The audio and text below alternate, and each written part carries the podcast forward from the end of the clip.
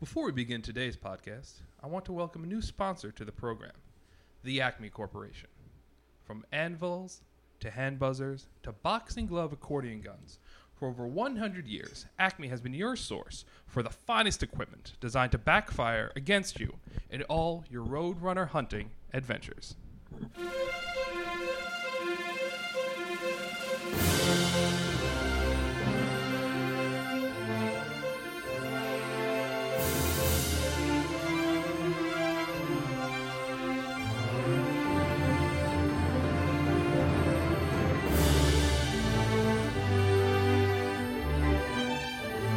Live in the era of the fan. Now more than ever, our voices are heard, and we have a lot to say.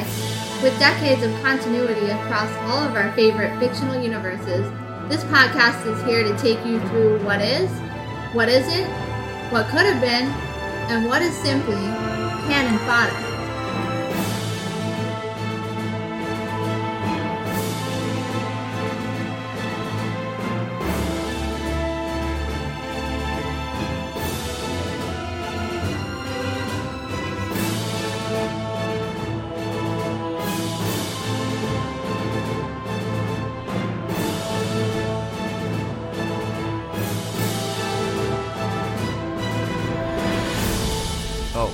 Me?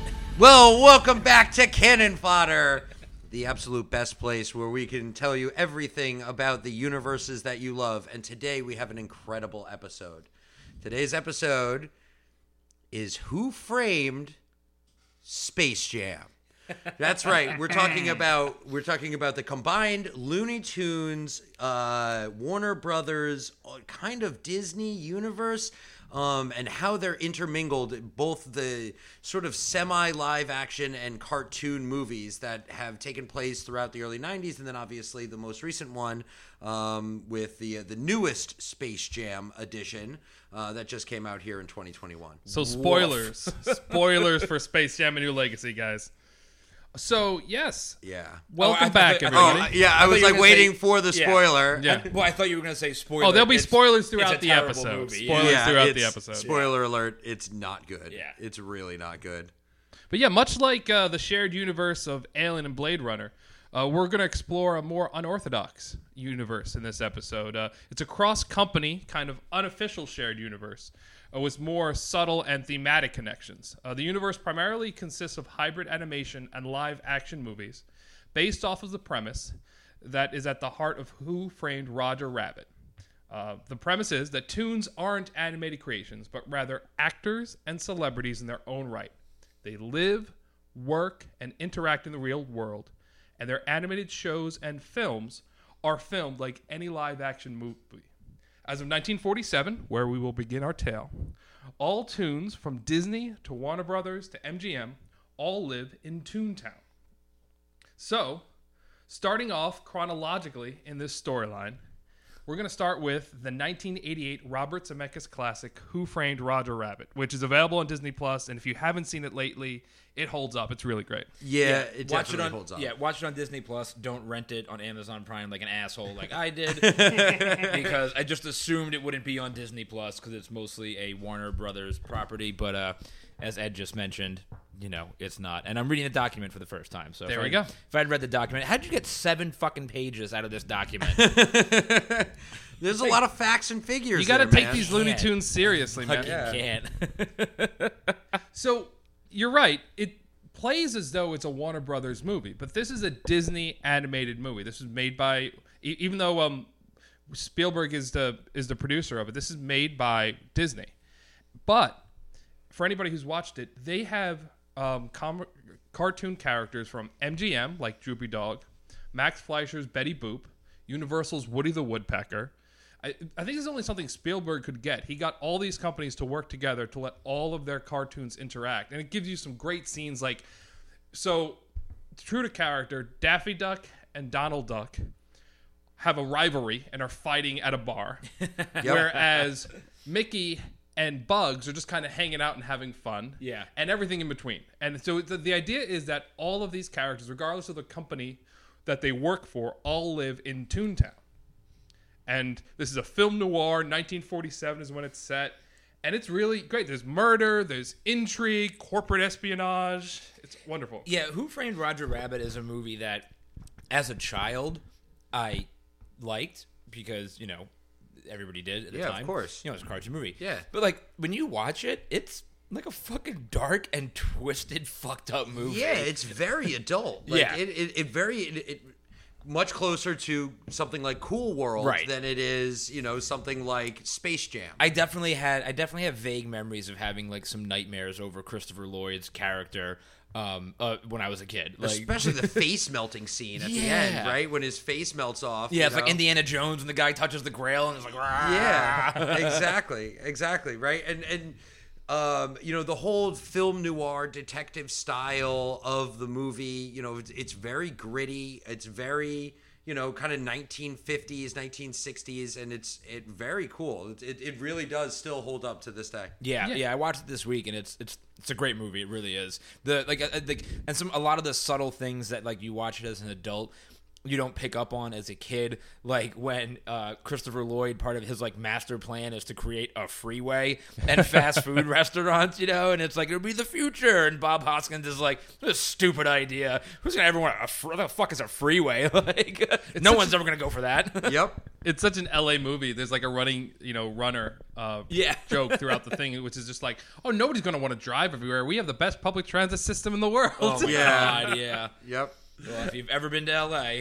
and oh, it's Oh man. and there's also it's definitely made for both kids and their parents. And Right. what Very I love is so. that in the tune world, the equivalent of sex is patty cake. Yeah, patty so cake. early on in the movie, the way that Bob Hoskins' character Eddie Valiant gets caught up in this whole mystery is that he is hired to help frame Roger Rabbit by catching Roger's wife playing patty cake with Marvin Acme, who uh, whose company is actually what sponsored our program today, as you heard earlier. And Officially. what I love is that when they first say, "Oh, they were playing patty cake," you think it's a euphemism, and then you see in the photos that he took in his with his camera as a PI, they're literally playing Actually patty playing cake. patty cake, which is just it's just so great. Now, correct But me- Roger reacts as though they're having sex. Uh, right, it's very exactly, clear that right. it was a betrayal. like as if they had an affair, right? So now, correct me if I'm wrong, right? So wasn't there a rumor that there was like a naked scene with Jessica Rabbit during the patty cake scene? Is that So the legend is that this movie, in reality, sold out very quickly on Laserdisc when it came out because Laserdisc was the first digital way to see this movie. right? So it allowed you to pause and change the frame rate in a way that you couldn't with a VHS. Right. And apparently, whether it was intentional or unintentional, if you pause it at certain frames, you see a naked uh, Jessica Rabbit. Jessica Rabbit. That's awesome. Yep. And just, I mean, she is obviously like a very sexualized thing. Like, like that Yeah, was very made overly that, sexualized. That was made Oh, for yeah. the adults watching the movie. Oh yeah, for sure. That was For like sure. I remember like also as a kid I remember like when the mask came out I was like I was like oh it's Jessica Rabbit Yeah. Like, Cameron Diaz's character I was like oh it's Jessica Rabbit Yeah, in real life. Yeah. Yeah. And speaking of, um, so we're going to do our first clip today. So we are not in a shared universe. We are filming on our own here at, At the estate. At the estate. And so we're going to see if technically we can play our clip. So here we go, guys. Let's see if this works. I'm not bad. I'm just drawn that way. That's right. That's a She's great not line. bad. She is just drawn that way. You know, there's that's that's a good uh, uh, you know kind of a good analogy for life. I think that there are a lot of people that you know you know they don't really feel like they're bad people. You know, but sometimes sometimes you're just drawn that way. yeah I'm not I'm not bad I'm just misunderstood I'm Just misunderstood. That's right. Well, Just she's like that classic, you know, um, Sam Spade or Philip Marlowe blonde, you know, Sure. where she is, you know, the damsel in distress kind of, and you and you're waiting for her to, and you know they they fake that at some points in the movie. You're waiting for her to betray Roger, but she really does love Roger, and it's very funny. And what I love about this movie too, uh, just as a film itself, it starts off with like a seven minute short. Where you Yes. just see because they're creating Roger Rabbit. Roger Rabbit showing him as like an actor that he is like you mentioned before Exactly, because Roger Rabbit, he's a new character. He was Right. created in 1981 for this Right. novel, Who Censored Roger Rabbit, but he had never been adapted before. He, it's not like he was a legacy Warner Brothers or Disney character. even though he's at the center of all of their worlds going forward. So they start off the movie with a short, and the short is just him babysitting a baby who in real life smokes because he's an actor Right. and this baby Herman. So he's just pr- he's just you know trying to protect him from all these shenanigans as the baby goes around the kitchen, you know, turning on the stove, dropping knives, all that stuff. And then at the very end of the short, you learn that he's an actor because he flubs a line, Yep. and then he gets yelled at by the director, and then and then they call cut, and then they pan out, and you see that what you think is an animated room is Yeah. actually a set that he's been acting on. right. and it's and it's watching again watching movies like this in this day and age is so satisfying because like in no way shape or form would anybody ever allow there to be a character animated or otherwise of a baby smoking like Yep. people He gives just, the like- finger. yeah Yep. and, and again and it's Doesn't like, he pat the girl on the butt? too? Yes. Yeah. and again, it's like the most. It's just like it's it, it's an obvious joke. It's like part of the you know the, the the mystique of the the character and the show. But like in this day, like people just lose their fucking minds over it. Oh yeah, absolutely. I mean, you know, this is this is definitely not a woke movie. It is No. definitely a movie that sort of enjoys making fun of of what people were like in that day and age. And right? these aren't second tier characters. Not like No. Disney and Warner Yeah, Brothers just said, popular have fun with our smaller ones. I mean, they have, I mean, obviously they have the big ones. They have Donald, they have Mickey, they have Daffy, they have Bugs. I mean, they have Dumbo. Yeah. They have Fantasia brooms. Like they have, you name it. Because this is all pre what, what they call now the golden age of Disney animation. This actually helped usher in like all all those great movies, Aladdin, Right. Pocahontas, all that. It really helped, you know, starting with The Little Mermaid. It really helped restart that whole animation process. But yeah, Yosemite using- Sam was in it too, right? Yeah. My biscuits is Sam. burning. My Yeah. biscuits is burning. I mean, it's just so it's so great. And then at, then at the end, when Toontown is saved, you have this great shot where you see every one of these characters all together, which yeah, is on screen at the same time. incredible. Yeah, it's awesome. Yeah. Um, so I know we're we're not like there yet in the podcast, but the ice is melting, so I think we should move on to the drink of the podcast. The drink of the podcast. So, as you can tell from the title, Who Framed Space Jam? Eventually, we're going to get to another movie in this series, the 1996 classic Space Jam. And because of that, our drink of the podcast is Cincoro Tequila Blanco.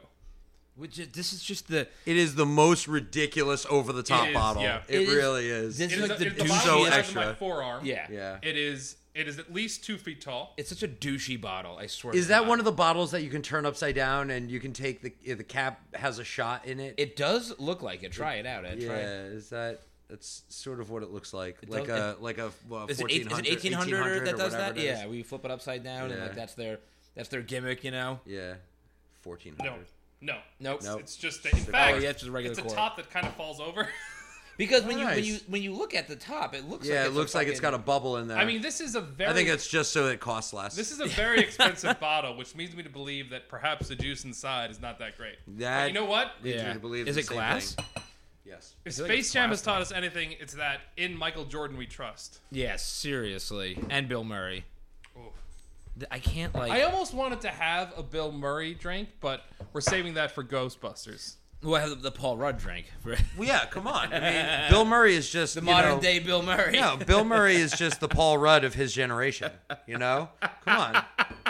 I can't. I mean, it's just these are just facts that we're speaking here. Uh, for So- So I think it's important to talk about the, the universe itself. So what we do here at Cannon Fodder, obviously talking about the different universes and how they are connected. So who framed Roger Rabbit? And one of the reasons why it's the first movie that we're discussing is because it really sets the tone for what is the universe? What is that cartoon universe? Yeah. Because in Space Jam, while they are cartoons, they break the fourth wall quite a few different times in terms of talking about like agents and you know contracts that they have and money that they're getting paid Right. and things like that. And so just because you don't see the other characters like the Disney characters in this, these are all still the same characters from Toontown. Yes, and for listeners of previous episodes, specifically the Quentin Tarantino episode, Yes. there's a similar uh, theme here, which is in the Tarantino and Rodriguez movies. There's something called the movie movie universe, where in his movies, some of his movies exist in a real world, and some of the movies he make are connected to those other movies because they are the movies that those people go and see. And so the reason why we're not going to mention every Looney Tunes or Warner Brothers or, or Disney animated property in this is that Right. Those are all the movie movie universe. So Yes. like the Merry Melody uh, cartoon, Steamboat Willie from the 20s and 30s. Yep. Uh, you know the Dumbo movie itself, even though Dumbo's in Who Framed Roger Rabbit, those are all like movie movie. Right. So are- if yeah. Roger Rabbit ever went to the movies, he would see Steamboat Willie. 100%. Yeah. We are mentioning the movies and shows where it's a where we are following actors who are animated as they go about making their movies. So that's why so, so that's why we're not going to mention everything. It's not so yes, to a certain extent everything the Looney Tunes are ever in is canon, but it's canon as something they make. Right. Just right. as Yeah, though like all of Brad Pitt's movies are stuff that Brad Pitt makes. But they don't have to be all connected.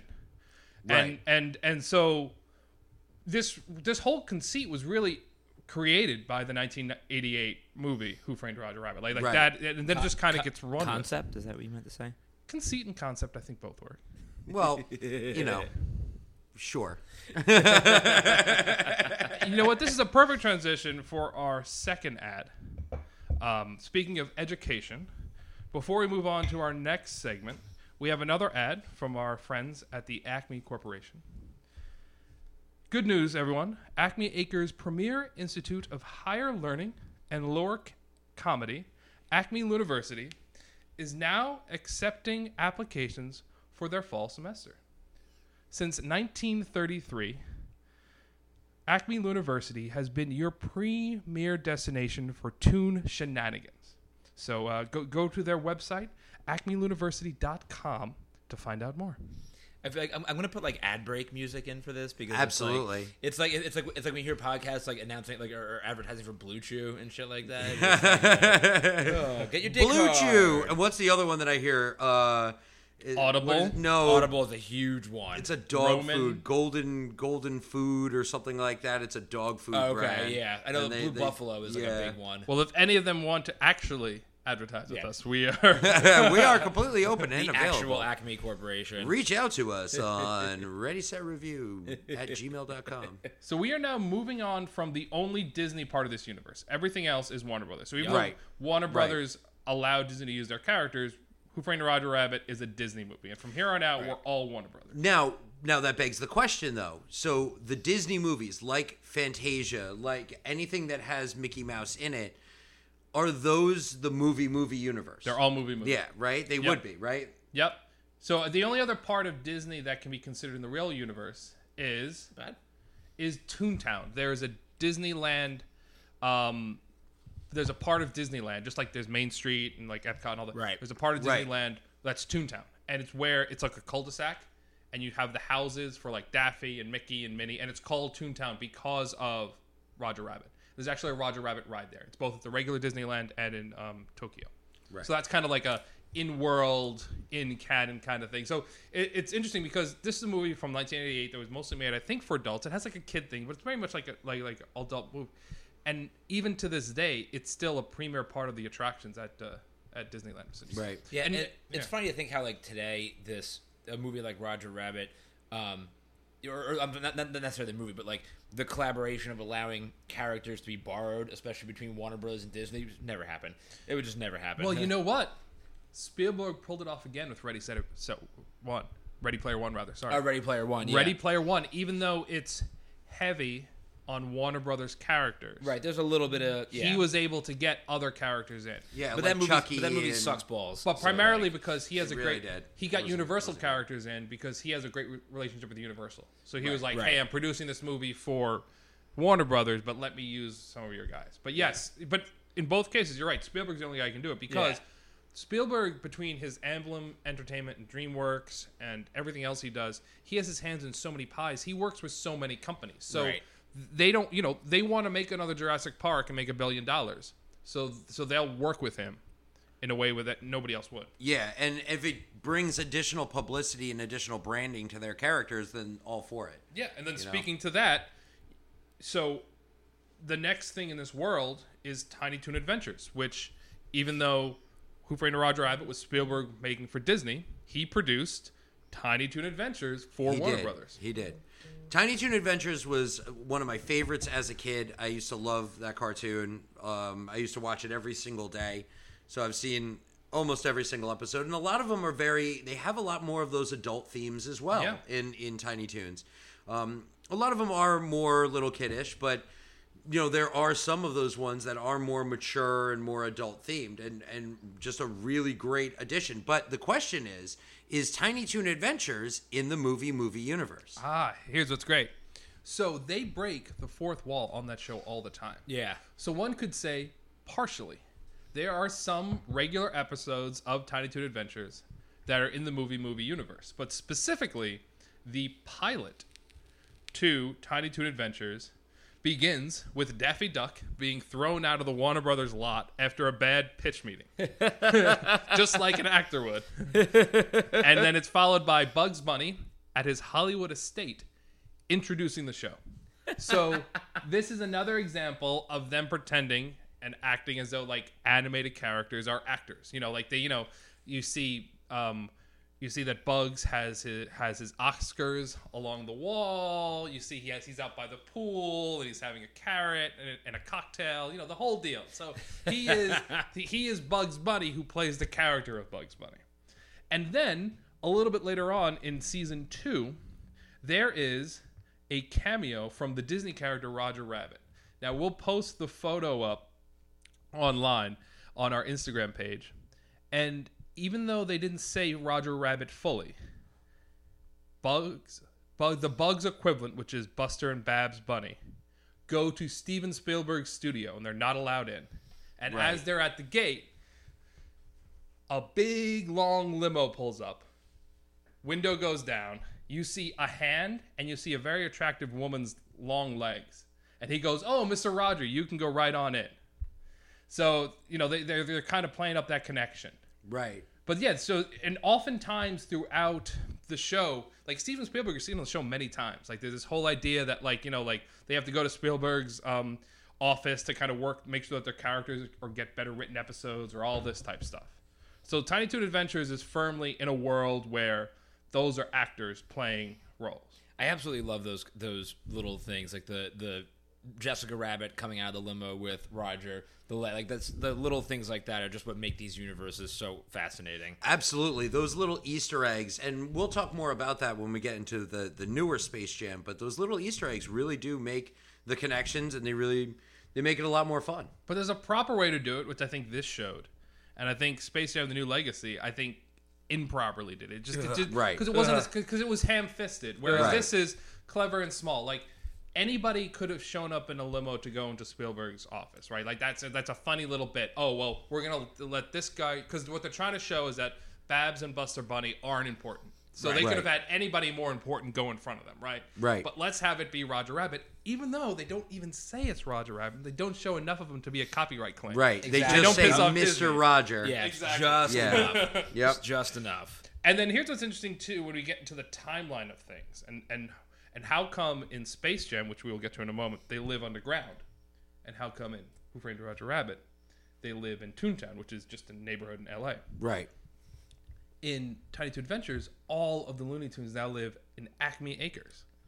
Which, oh, that's right. yes. That's right. And of course, they go to uh, Acme University, one of the fine sponsors of this program. and Acme Acres is a place where all of the Looney Tunes live. In fact, the Looney Tunes are the teachers at Acme University. yeah. But what? So now you get into this theme was like, okay, so why did they leave T- Toontown?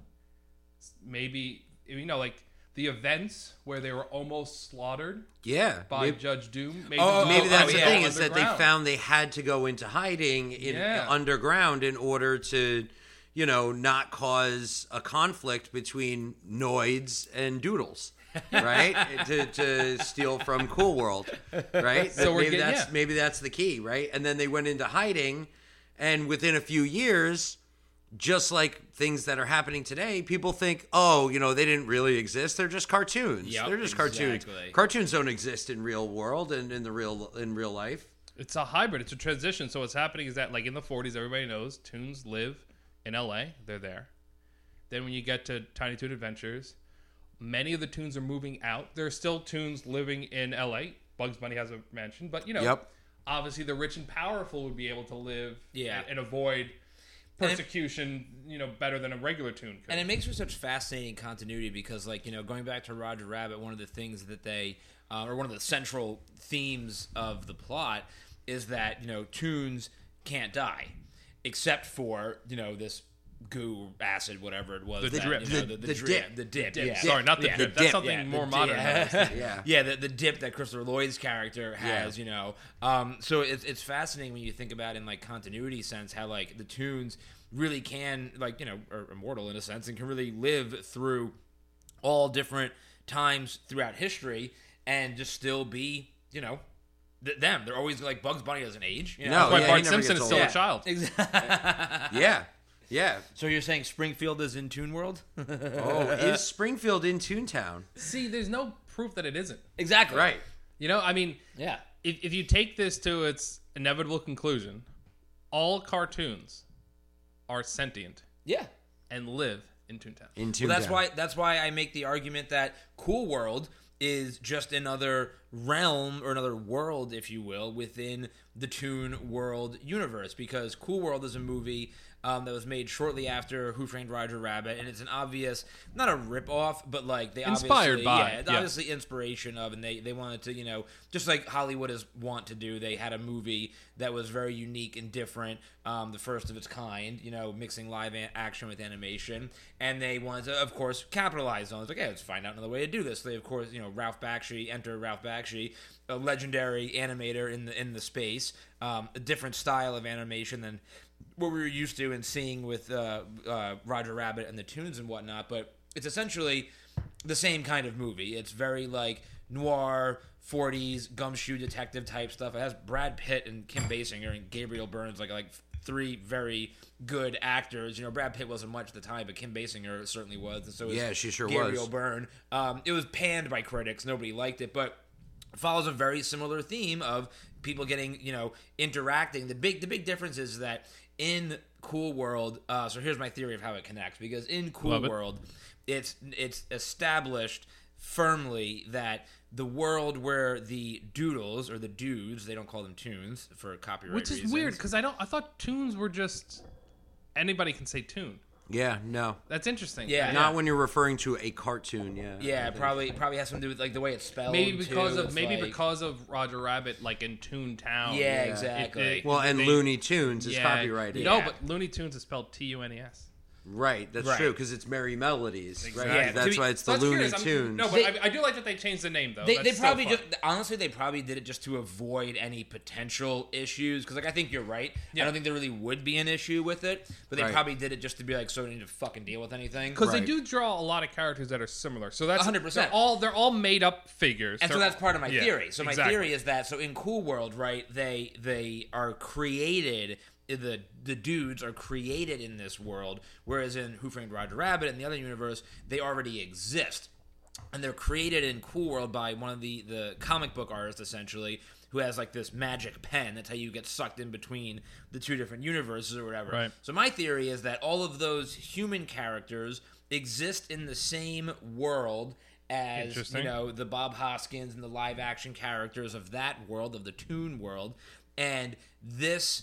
Uh, you know, it's not too far out of the fr- out of the uh, realm of possibility to have some sort of magic pen where what he's creating is an additional universe with his magic pen. Because when you look at all the characters, like you were just saying, Ed, they're all obvious, just like bizarro versions of Bugs Bunny and Daffy Duck, and like they're obviously inspired by them, but they're like like they're the exact opposite.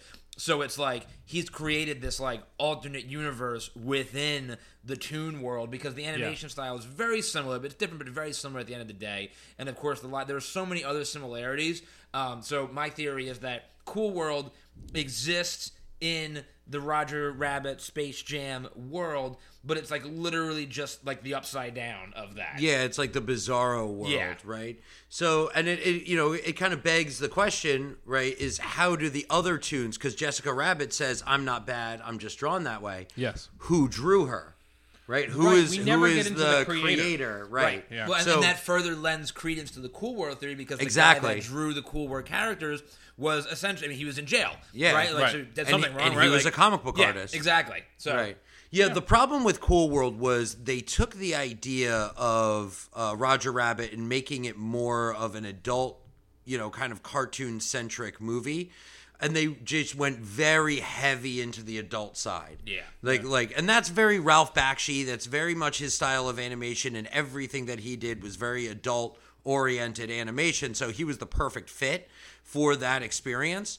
Um, and there was a lot of different movies that did the same thing around the same time, right? Yeah. Where there was Cool World, there was a lot more of the adult sort of cartoons. Like even um, even uh, Tales from the Crypt had a cartoon episode Yeah. around Yeah. the same time of the Three Little Pigs. There was Bebe's Kids that came out, Yeah. right, which was a much more adult themed cartoon And this is all in the in the all post Simpsons. Yeah, you know? all post Simpsons, but early '90s, and in the Beavis and Butthead era. Yeah. right, where you're going to have that more mature sort of adult theme, but using more childlike concepts that it, so it provides a little bit of nostalgia there, right? So you're taking all of the nostalgic characters, like what what had happened in Who Framed Roger Rabbit, uh, and, and giving them depth and, and showing them in a very different, more mature light. Yep. Absolutely. Yeah.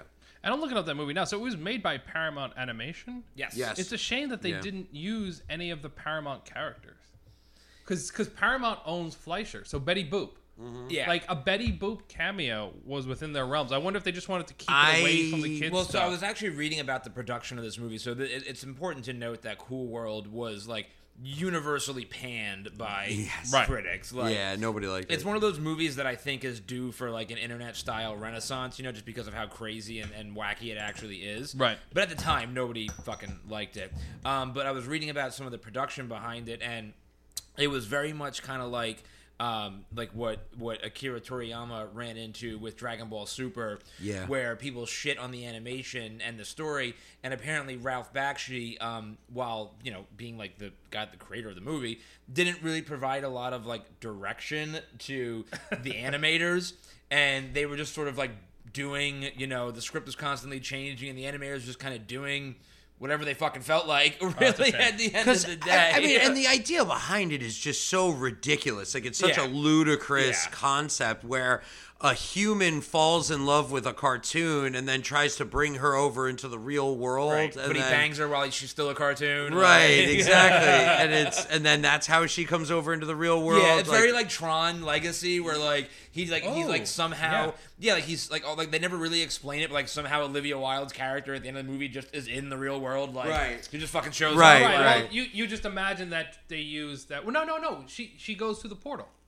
Does she go through the portal? Yeah. In fact, no. I will. Oh, she does go through the portal. Because the portal. whole point of the movie is that. Oh, but wait, the but so- bad guy's about to bring an army through the portal. Right. But she goes through the portal before, and then they destroy it after them. Right, So the but bad okay, guy doesn't so invade let her. me, let me amend my statement. What they don't explain is in, in Tron Legacy, they very clearly explain how a human can exist in the whatever they call the like there's a name for the world it, within Tron, right? Yes. But they never explain how a construct that was created in the digital space first can ever exist in the real world. You know, Right. so like because Right. so the humans going in it's, It's a just digital, you know, reverse whatever. logic, and you just Exactly. It's like, oh yeah, of course it'll work. Yeah, I- Yeah. I was created in the you know in the fucking Matrix. So Right. Of course I'll have human form and my organs are all normal and shit. As long, hey man, as, as long as he got laid. and they like, say digital. Yeah, DNA that's the only some thing that matters. as long as Yeah. Garrett Hedlund got some, like I'm good. That is a that, that is a good movie. I, Yeah. I, I would love to to do a that. Tron Yeah, episode, but yeah, what? But like, what are we bringing into?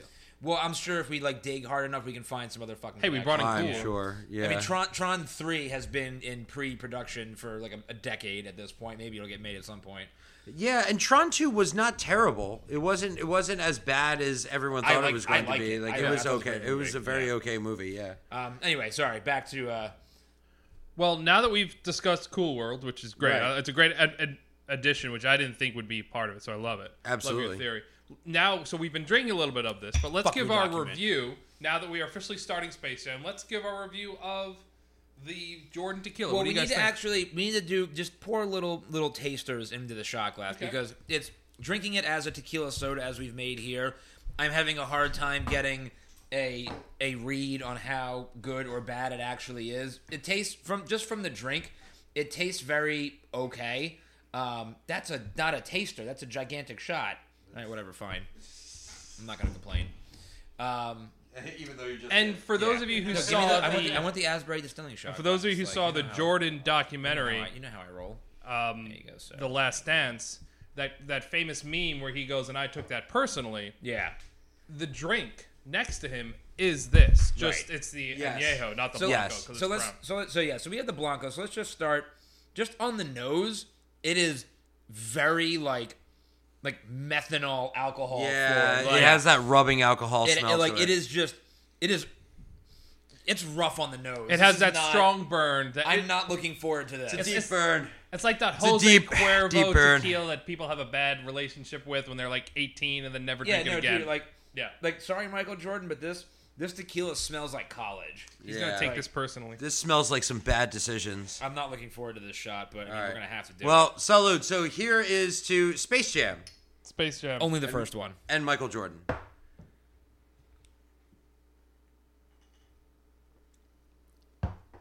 Nope. Nope. Nope. Nope. Nope. It's not good. I will have to say it's a Scott, smoother taste than I Scott, thought. bite. The nose is bad. It's smooth. It's not smooth at all. It's the the moment it hits your lips, it's smooth, but that ends immediately. It goes down like fire. No, that's not good at all. Oh my god. Yeah. The aftertaste is terrible. Holy shit. yeah, yeah. That is really, really bad. That is no Casamigos, and that is no Teremana right there. That is. Oh uh, my god. Put it I'll, I'll put that in like a in a margarita, but that's it. Yeah, that's that. You know what? That actually Mix it- probably would be yeah. very good in a margarita. Fucking cut it with, something. A lot of sugar. Yeah. Cut it with Oh, a lot good of lord. Sugar. How much, how much did you pay for that bottle, lad? 60. 60 something. I'm sorry. Do you want some money for that? Oh. I feel like I should give you some money for that. Well, you know, I, I did it for Oh. the podcast. That's and that's the Wow. important thing. Sponsoring the podcast. Ugh. Uh, Uh, that this might be the worst drink of the podcast. I think. oh, it- by it far. might- I would might rather drink a can of Nas than drink that again. that was fucking terrible. Nas was pleasantly surprising. the, the Nas was surprisingly better than I thought it was going to be. Wow. It's still it's still in my it, dude. It it literally does.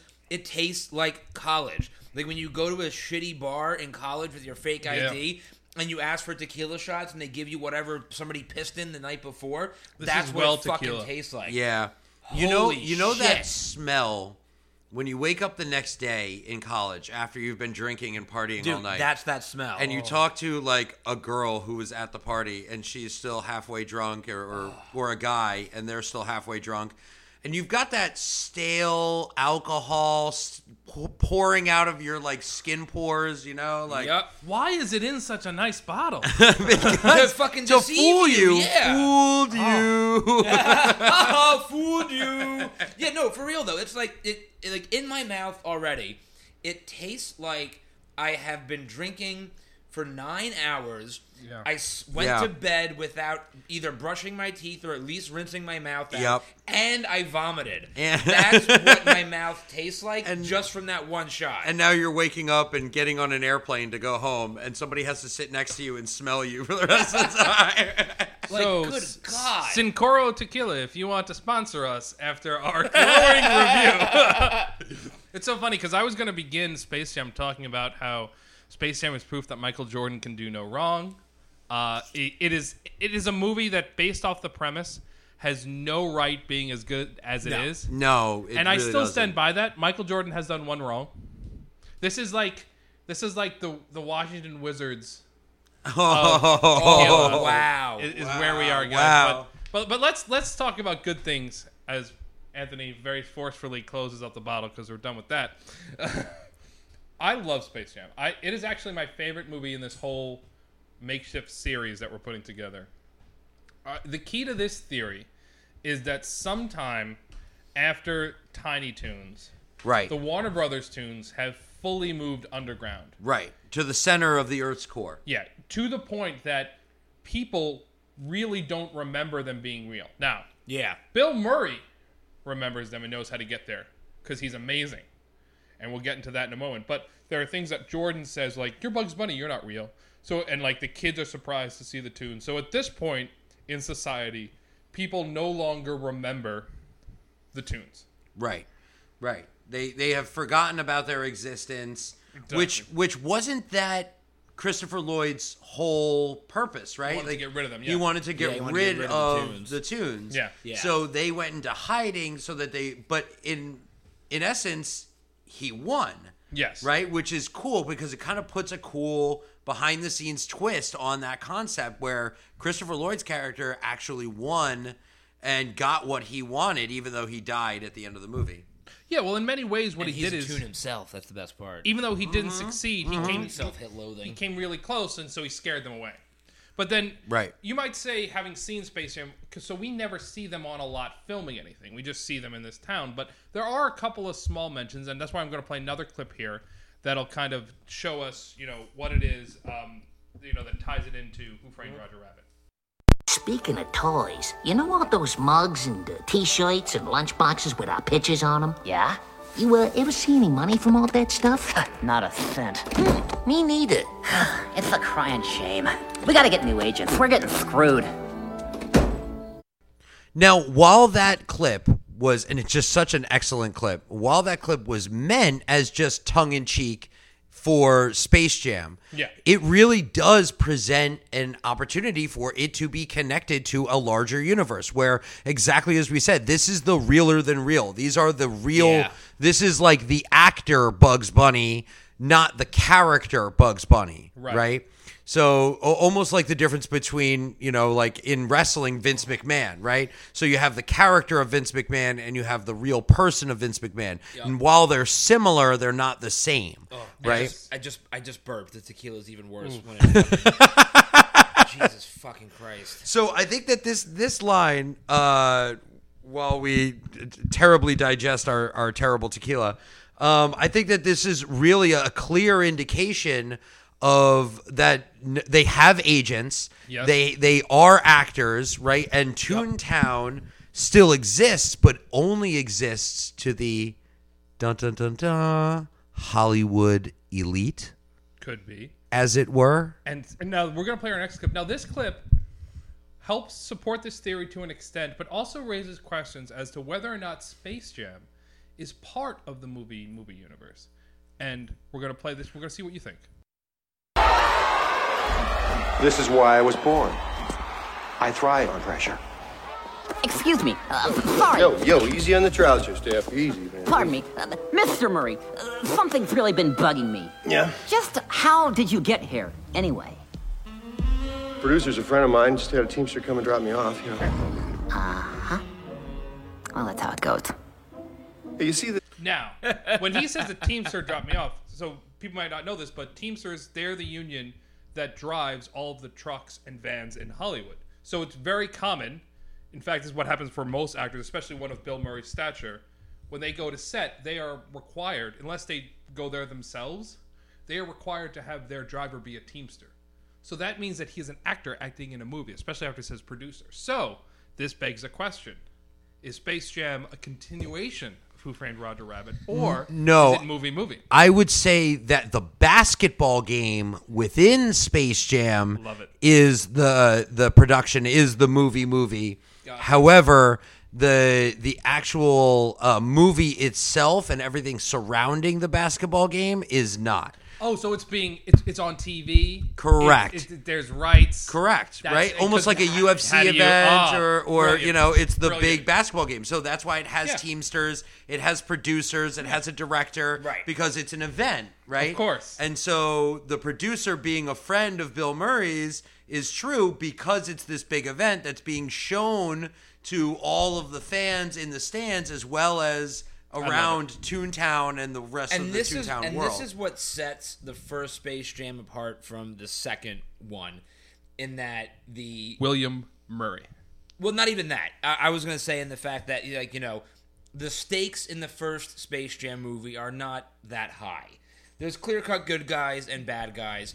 But, But they're one comedic of the- villains. and right? What he, I mean, he's. But I guess he's threatened with slavery. That's not. That's I mean, kind of high. Yeah, but like Yeah, that is. I mean, it's a little, slavery. alien it's a little slavery tongue, it's a little tongue in cheek, right? But I mean, the the biggest mistake that the one of the many mistakes I should say that the Space Jam, the second Space Jam movie, which, which why why couldn't they just call it fucking Space Jam two? Yeah, why like could- Space Jam a new legacy? Go fuck Yeah, yourself. yeah, But can't they anyway, just call it whatever, Space like, Jam like, 2? whatever. The, Yeah. One of the biggest mistakes that that movie made was tying like the existence of like an entire universe basically to Mm-hmm. a fucking basketball game like bringing all of these other real humans in and like Who captured, like, yeah like, basically? ca- Yeah. like basically captured like i just there, let, us talk about this movie because i have so many thoughts about Okay. this movie Well, let's. Well, let, Is- well, we're almost there. So let's just finish up Space Jam. my fucking shorts It's great.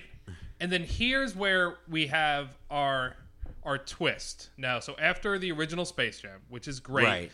every Right. word Bill Murray says is hilarious. He's the best part of that movie. Bill Murray is the Paul Rudd of his generation. uh, in many ways. In many ways. better. In many ways, except he's better. Oh, wait, wait, wait, wait, wait, wait, wait, wait, wait. Just real quick, I need to acknowledge it on a podcast since it just happened.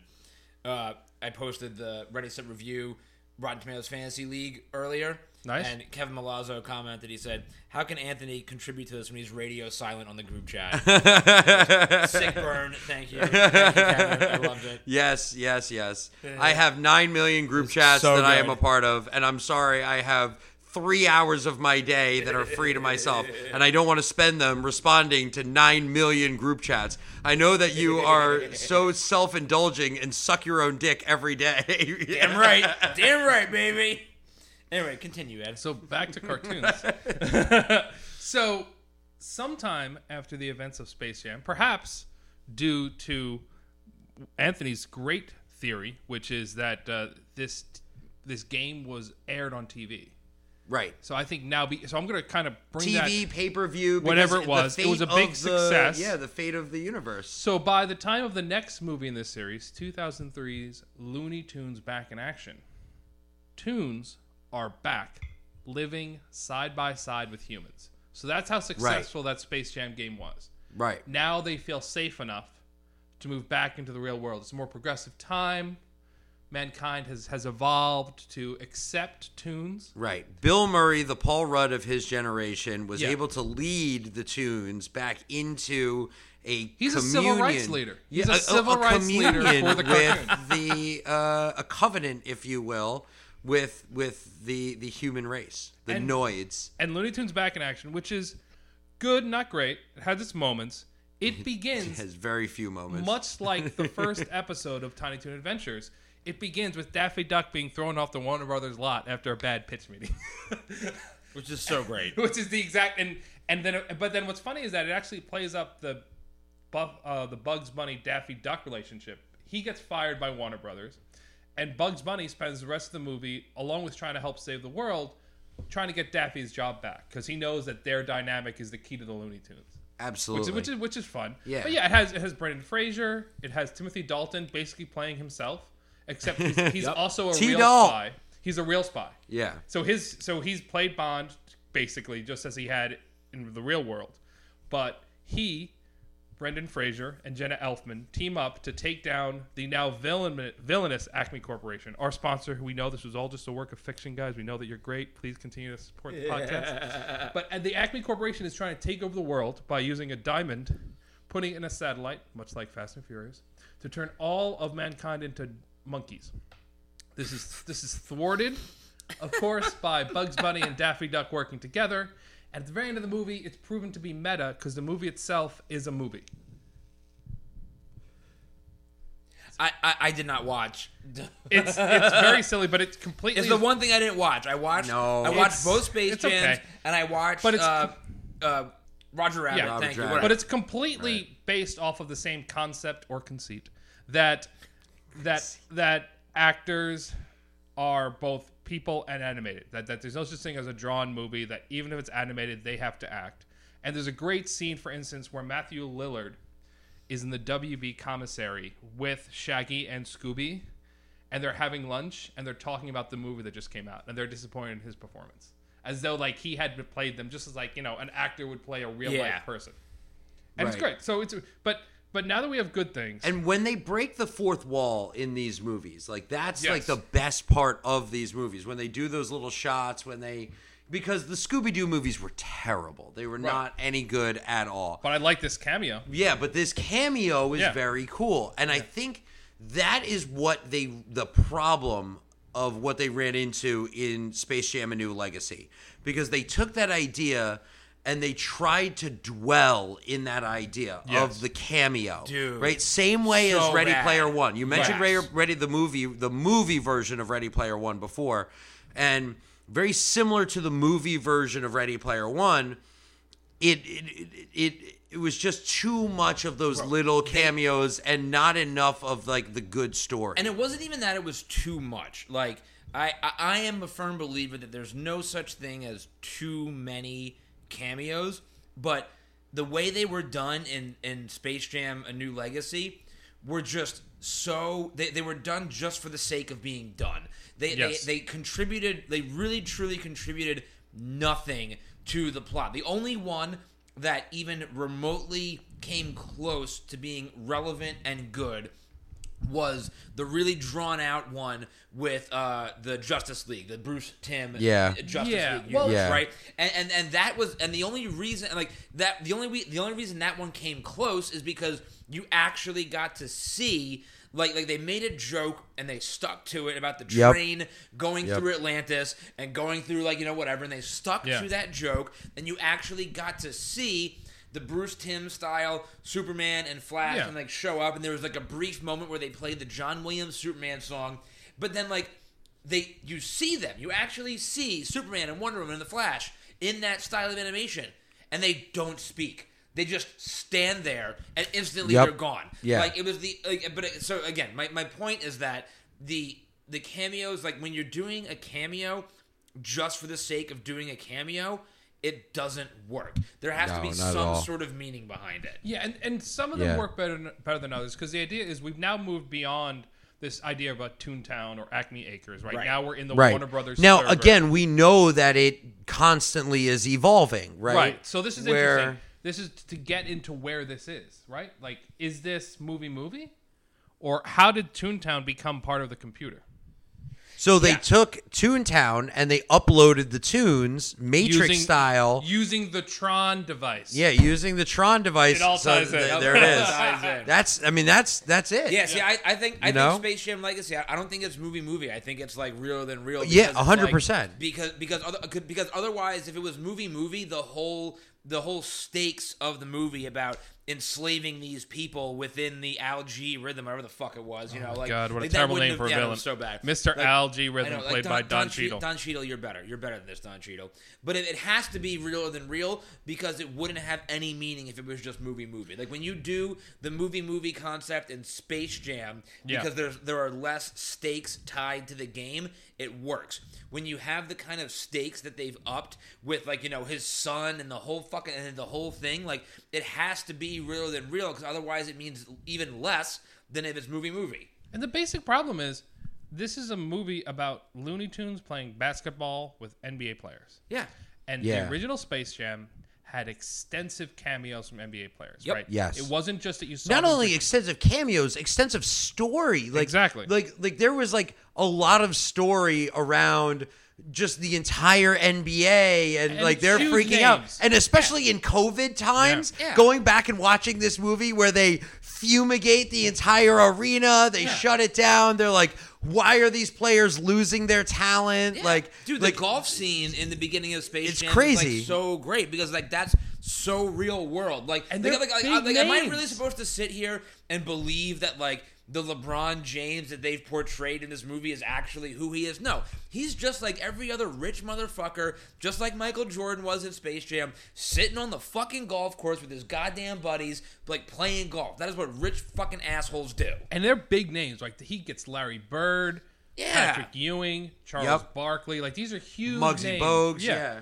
Whereas they get a couple of bigger NBA and WNBA. I'm, I'm glad they bring that in. That's nice. But they have small cameos. Like you see Damian Lillard, Anthony Davis, Diana Taurasi, Klay Thompson, Ernie Johnson announces it, which is a nice. It, I like That they was got a a, nice real touch, announcer. That was a nice thing. Yeah. But like these players that they base the Goon Squad off of, so just like how in the original Space Jam they steal the players and those tunes, the Monstars end up looking like the people who they stole the the, Right, the, the powers right. from. Like the same thing happens. You know, like you know, like Damian Lillard's known for being fast, so he can control time. Like those, that's his superpower for his character. But anyway, they're a very small part of this movie. Like they shot like 30 second blink if you miss it cameos and then there's characters based off of them but you never see them again so right off the bat it's a much smaller world there's there's less basketball one of the things that does work about the movie is that they add in this kind of like NBA Jam style computer game aspect to the to the game itself, which Right. is fun, but it's not NBA Jam. That was a huge mistake. Yeah. was they could have yeah. gotten so the bad. rights to NBA Jam Very easily. if they could have said, "Who's he's on fire?" Yeah, like- and actually lit up the basket. Yeah, that yeah, would have been amazing. Obviously, but it was fun that like so that changes the gameplay. But there's not enough Looney Tunes. There's not enough basketball. Like that's the Yeah. problem. Yeah. Like yeah, it's supposed to be a movie about a basketball game, Yes. and there's not enough Looney Tunes. There's not enough basketball. Dude, it's it's so 100%. it's And there's and it's so like there's a lot of agenda that's pushed in it as well. Yeah, which, it's so you bad. The- know, the- the movie, Feel like- what you will about that. like like like I said, the biggest the biggest or the most egregious thing that this movie does is is force these like dumb Warner Brothers universe connected cameos where none of them work. The only for me there's there's two thing there are two moments in the movie that I actually legitimately can say that I laughed at and I enjoyed at. The first one was when LeBron first became a tune. Right. There was like a solid 60 seconds of just like classic fucking Looney Tune style and like quick humor jokes. Where like he's like you know he he's he's he's he's short and he goes oh, oh, oh my god I'm shorter than Kevin Hart. But it was like a, it was a quick joke. They didn't dwell on it and it was great. And then he, he he does the classic thing where like you know he puts the he puts the thumb in his mouth and he blows to like you know inflate himself back up. But just like classic Looney Tune. It- it's one of those things where it's like you know everybody, especially in this day and age, feels like there's something like negative about doing like classic humor, right? But the No. reason why it's classic is because it works. Yeah. And so then there's that, and the other moment in the in in uh, is this Space our, Jam our last clip? This Yes. is our last clip. Here we go. Yeah, So I'm gonna this is play it the right other moment in Space Jam Legacy that I, I legit laughed at. Is the only other good part of the movie. Go.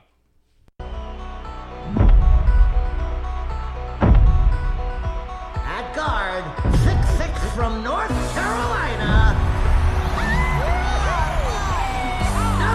23, Michael Jordan.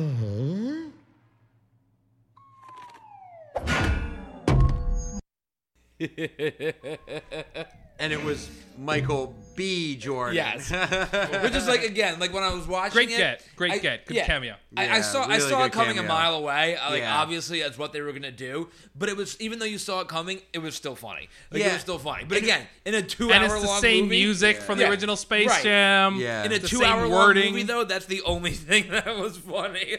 Yeah, and it was it was almost like they left that in to see if like okay, can we really get Michael Jordan? Yeah. and then when they It'll be can't, so they're much- like, all right, you know who we can get? Michael B. Jordan.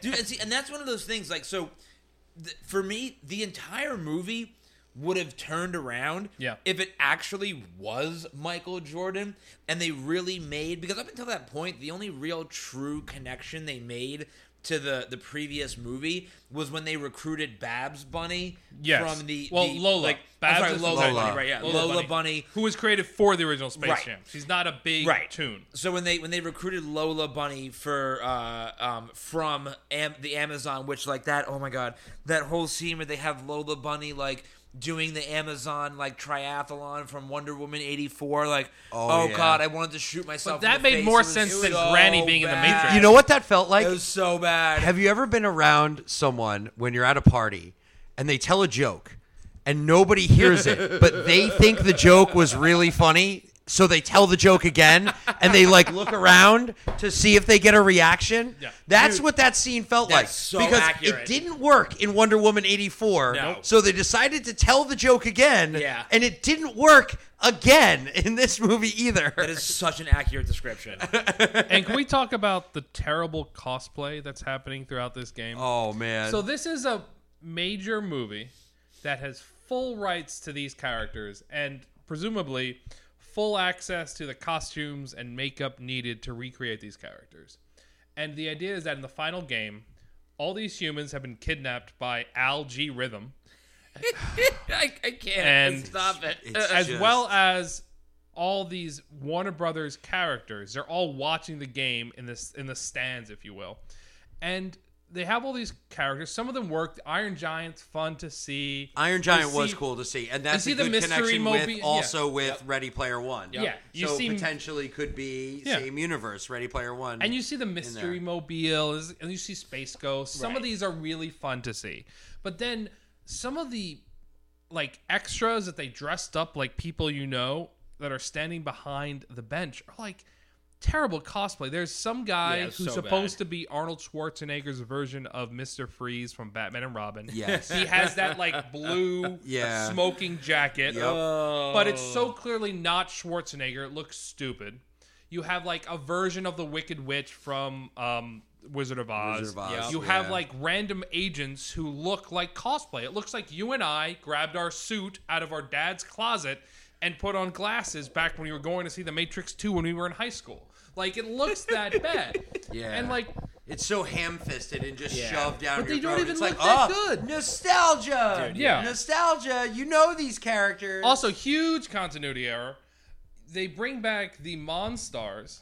Yes. the Oh, original. right. Yes. And they completely ignore all of the character development and hard won. Well, presumably from it's Space been Jam. 25 years since So they've that reverted happened. back. 'Cause So they here's the reverted problem. back. You know, at the end of They- Space Jam, yeah. the Monstars have become loony. They've, they, you know, they were just victims of right. Dan they throw out. They throw out the bullying, Dan Aykroyd character. Yeah. and they become or uh, Danny DeVito rather. yeah, Danny and, DeVito's and, character. and and they become, you know, like Looney Tunes. They live in Toon World, and and they're good guys now. But once you get to Space Jam: A New Legacy, now they're rooting for the bad guys. They're they're ob- they're the obviously Goon Squad. they're obviously on crystal meth. That's obviously the only. I mean, that's got to be it. I mean, the one dude always looked high anyway of the Monstars. He- oh, yeah, uh, I will say so. The, right. So the, the the last thing I'll say about this god awful movie before we we we uh, wrap up here um, was the other. There was one other moment in the movie that made me laugh. Um, and at Okay. first, I thought I was going to be very angry about it because of the way they set it up, but then they actually delivered in kind of a funny way. That one, like, they, where they where they randomly ham-fistedly threw in Don Cheadle going. King Kong ain't got nothing on me, and I was like, I, I, I- I heard like as he was saying the line, I Yeah, was the like, training day line. Ew. Yeah, ew. Yeah. But then they actually showed King Kong, and King Kong was like, "Wait, what? What the fuck, man?" Like, like that, That was was actually. Yeah, really that funny. was Like, a good one, That yes. was actually really funny. Agreed, But again, agreed. so three moments in a two-hour-long movie. oh yeah, it's a lot longer than the original It's Space so Jam. Yeah, long. the, It's the so original long. Space Jam is 90 minutes in and out, man. Yeah. And that's the way that a movie like this should be. Yeah. Like it should not be extended. It should be a lot of slapstick, a lot Yeah. which the original movie was, you know, there's a lot of, you know, the classic Looney Tunes jokes Yeah. the original movie was. This I think it has been too long since Looney Tunes was relevant to do a nostalgia movie like this with Looney Tunes because Looney Tunes really hasn't been like Looney Tunes was the cartoon. Yeah. Like in the early 90s for the previous like 40 years, Yeah. Looney Tunes had been the like the cartoon. And Space Jam was made in the wake of Tiny Toon Adventures, which even Right. though it was like an update, like Bugs was in it. Like it, like, Yeah, of like, course. it had that like Yeah. Looney Tunes DNA. Yeah. Yeah. Yeah, of course. And so but but it's been too long. So now they're Yeah. trying to be nostalgia to too many people and too many things and trying to t- tick too many boxes and then ham-fisted with a lot of agenda and a lot of different Because at the time, Looney Tunes, despite not having made a real, true new Looney Tunes series for a number of years, was still relevant because as kids, you know, this is before streaming, this is before Yeah. the internet. We grew up watching Looney Tunes because it was constantly on whatever cable fucking But channel we were watching. Animaniacs, But Tiny we were- Toons, no, Pinky but, the Brain, they're all in that Looney Tunes no, I know world. that, but they're I'm, all but I'm- there. But I'm saying like the main Looney Tunes characters, though, we grew up watching cartoons from like the 50s and 60s and 70s. Oh, right? Like, absolutely. you know, because there was something new, like like Animaniacs Yeah. was new, but like it wasn't like there wasn't like Bugs Bunny wasn't prominent in that. Right. You know, like No. So, so we uh, it was still relevant at the time because so many people were watching. Yeah. it.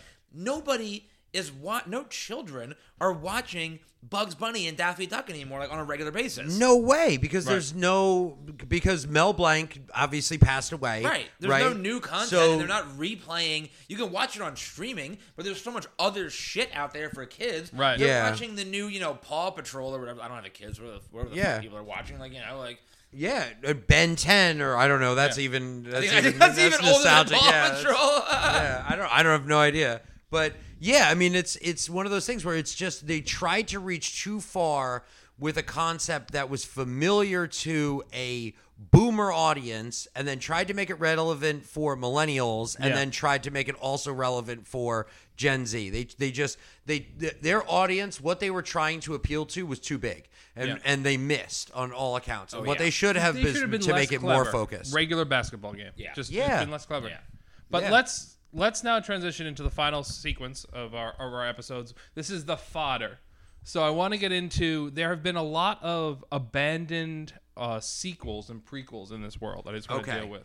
So one is Who Framed Roger Rabbit 2. Now, the animation in Roger Rabbit is all hand drawn and it's amazing. Like if you watch there's a one sequence in the bar where uh, the light is swinging and the light on Roger Rabbit as it goes back and forth and it adjusts and you see it you see it and like the animation is just so good.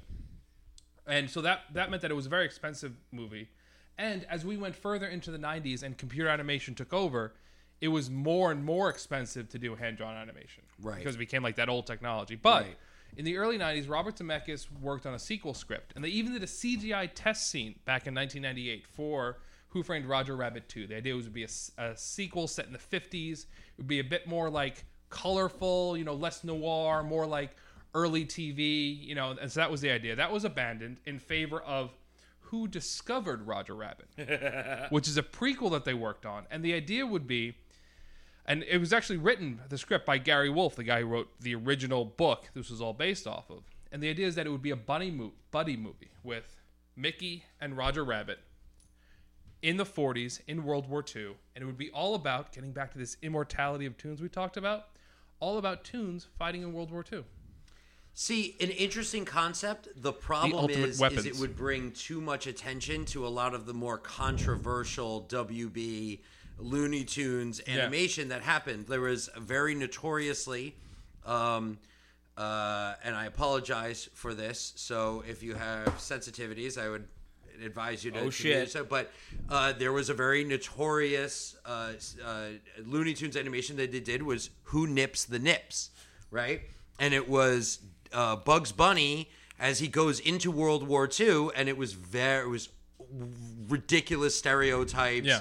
And, and a lot of of racist commentary and there was a lot of those type Yeah, there was propaganda. episodes Yeah. Both that- Warner Brothers yeah. and Disney worked on propaganda. there was lot Daffy of the Commando, episodes. Yeah. where Daffy was like it was like a it was like a pro-war serial, where Daffy Yep. the Commando would like Yep. train to be in the army and like Yeah. want to kill Germans and all that type stuff. So like There was one. It was called but- the Ducktators. The oh, dictators, Ducktators, and it was oh, all of the World War II dictators that Yeah. were together, and they were like were running just the ducks. barnyard. Yeah, So I don't know if that's why it didn't get picked up, but it's just, I think it's just I think it's just the price involved, and like you know like we kind of saw that with the new Space Jam, whereas you continue to have basketball stars, so it's easier to make another Space Jam, even though Yeah. it seems like that time has passed. It's now been thirty years since Who Framed Roger Rabbit, so Yep. even though it has a nostalgia appeal, it nothing has happened with Roger Rabbit. Like so throughout the early '90s, before like Dick Tracy or um, Honey I Shrunk the Kids or all these other movies, Disney tried to keep Roger Rabbit going with these shorts. So up until like '93, there'd be a short every year before a movie. Right. But since then, he's never really done anything. Like No, like if they don't show shorts before like, movies. Yeah, like if Roger had still been a relevant character in some way, maybe we'd bring it back. Yeah. But since we don't see him, he doesn't have it. The other um, almost sequel I want to mention is Skate Jam, which was God. being developed in 2003, God. and we have some artwork. It's extreme. we have some artwork we'll post on our Instagram page that has Tony Hawk, and it was actually revealed by Tony Hawk. This was in development at around the same time as Back in Action. The idea is this would be the sequel to Back in Action. It would be called Skate Jam. Tony Hawk would be the Michael Jordan of this one. Of course. And, you know, it would somehow involve them having to skateboard to save the world. I'm, I'm not exactly sure, but you know what? I don't know, man, it. but I'm, I'm here. Yeah. I would. I would have rather seen that. yep, I would have rather, Jam yeah, than Space Jam agree. too. They should have done like Skate Jam, Griffey especially Jr. now. Doing us, do, doing like, why didn't they just transition to other sports like Airbud? And well, yeah, oh, like Airbud. Uh, but I, I definitely, especially considering that this is the first year that skateboarding has been literally in the Olympics, Mm-hmm. Right? And Tony Hawk is such a big star in the skateboarding, not only in the skateboarding community, but outside of the he is the face of the skateboarding community Yeah. like if if you don't know anything about skateboarding or that's that thing that Tony Hawk does Yeah, you know right Tony you Hawk know is, who yeah. Tony Hawk is and you know that he's a skateboarder, right? And so like like I would have much rather seen that movie today, you know, in 2021 than I would have the Space Jam. But also, 2. this was back in 2003. This was in the heyday of the Tony Hawk Pro Skater games. right. Like, so it, it wasn't, you know, it wasn't just, you know, like a random, oh, let's just do skating. No, it was like, let's. I mean, those were great video games. I didn't Yeah. skateboard, but I love those video games. Yeah, I mean everybody did, Yeah, and exactly. everybody had the demo too, because the Exactly. demo was so you had that first level Yeah. with that one song, like uh, "Telling I'm a. Superman." Oh, the soundtrack is great. Yeah, the Imagine soundtrack is amazing. in That level soundtrack to the movie too, like that would have been great. It's, it's a real lost opportunity. The problem is that Back in Action didn't do so well, so they shelved this movie. Where Well- all along this should have been the movie they were making. Right. And then our final piece of fodder, which is a little bit of aspirational on our part, but this is where I want this series to go. And luckily, I have something to go on. Space Jam 3 starring Dwayne The Rock Johnson. Oh man, okay. In a recent interview, So, Jam I'm on board. Director Michael D. Lee revealed that if he could make another sequel, which maybe he shouldn't because he didn't do the best job, but if he could, he wants it to star Dwayne the Rock Johnson. He didn't elaborate if that means it would be a wrestling movie. I would doesn't love even that. Matter, but yes, I it should be- would love they have that. It ref- has to be. A, it can't, I can't be would love it. And have John Cena. into Looney Tunes. Yeah, Yeah. It to be a wrestling movie. Yeah. jumping and everything. It's great. I that would be amazing. You would have a built-in audience. You would have a relevant concept. You could bring wrestling to the forefront again, right? It could be really cool. You know, I think that would be hilarious. Where it would have Dwayne Johnson and John Cena, but you couldn't have it without John Cena. You would need both, especially um, uh, now. Obviously, Suicide Squad came out yesterday uh, or two days ago. Uh, so there are a lot of people who haven't seen it, but if you haven't seen Suicide Squad, I strongly encourage you to go see it. Uh, 2021 is the summer of Cena. Yeah. Like John Cena in Fast Nine, John Cena in Suicide Squad, John Cena main eventing SummerSlam. This is the summer of Cena, uh, and you could never ever do a movie like this without John Cena. Yeah. That's awesome. So, as we always do here at Cannon Fodder and on the Review Podcast Network, reminding you to go to the Instagram page, both Instagram pages, Review Podcast Network and Cannon Fodder Podcast. Check the link trees to all of the other podcasts, not just Cannon Fodder, that are on the Review Podcast Network. Ready, Set, Review, Cannon Fodder, Talking Tacos, Political Partying, and The Mix, presented by the Local Fix. Go like, listen, subscribe. Tell us how you feel about our thoughts on Space Jam. Is there anything else that we missed that should be included in this Space Jam Roger Rabbit tune verse? Um, probably someone's going to yell at us about Animaniacs, but whatever. Go fuck yourself. We'll Yeah, Animaniacs. eventually. That is a good one. Like that's a hard Yeah. one to Is fit it in. movie, movie, or is real? it movie, Yeah, no. movie? We'll do that- we'll do that then in the it's wrap-up. animated Yeah. of actual people, Yeah. so it's like We'll weird. do that. yeah. We'll do that in our wrap up Yeah. episode for the end Yeah, of the year. the for year-end wrap up. yeah. Uh, but uh, but yeah, that's it. You guys know. You guys know the drill. We're up on all platforms: SoundCloud, Spotify, Google Podcasts, Apple Podcasts, anywhere you listen to podcasts. Come listen to us. Come check us out. Um, anyway, I'm Matt. I'm Anthony. Ahmed. And this is Cannon Fodder. That's all, folks.